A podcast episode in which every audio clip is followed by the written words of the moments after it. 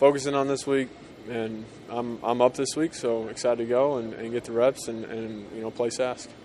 How, how tough is it to sit and watch that game silent? Yeah, it's always tough just to, to not be out there when you want to be out there. Um, but you know, uh, obviously, you know, I felt like Jarret handled the situation uh, very well. I know coaches will decide what they decide, but you put together a pretty clean half of football before you pulled. Yeah, uh, you know, I'm not worried about that. We're, we're moving on. It's it's uh, Sask, not Toronto. Are you feeling though a little bit of progression when it comes to numbers and stats at the end of the game, sort of thing? You know, I feel like this offense is, is, is you know we've we've moved around some guys, you know, and got guys in different positions, and I feel like that's helped out this offense. Uh, uh, you know, just with timing and, and, and you know uh, comfortability with, with where guys are at. You've been here long enough. Does it feel like, you know, as you're taking steps, progressing, does it feel a little bit like Groundhog Day, a little bit season to season at times? yeah, it does uh, a little bit, but you know, we, we got to figure it out, and we got to figure it out fast. To, you know, how to flip this thing around and start moving in the right direction. Uh, Sask again, obviously, you guys didn't it didn't turn out the way you guys wanted, and I, I mean, it could have gone either way up till the, the very end. You get another chance here. Yeah, we're we're excited for the opportunity. Obviously, you know what happened.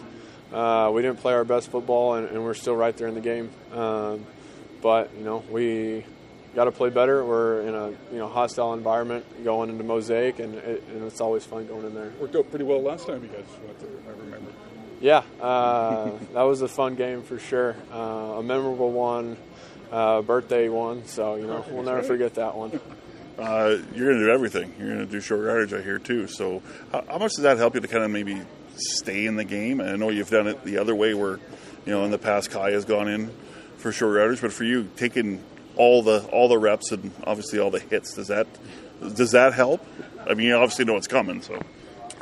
Yeah, um, you know, there was multiple games last year where you know last minute Kai wasn't able to go, and, and so I had to take the short yardage reps. I think it was actually the last time we were in Mosaic, you know, Kai wasn't able to go, and I had to do short yardage as well. So uh, maybe it's something like that.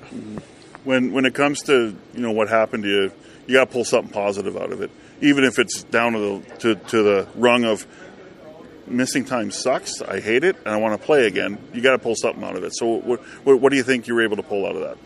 That I want to be there in that position again. Uh, so don't uh, give them an opportunity to do that.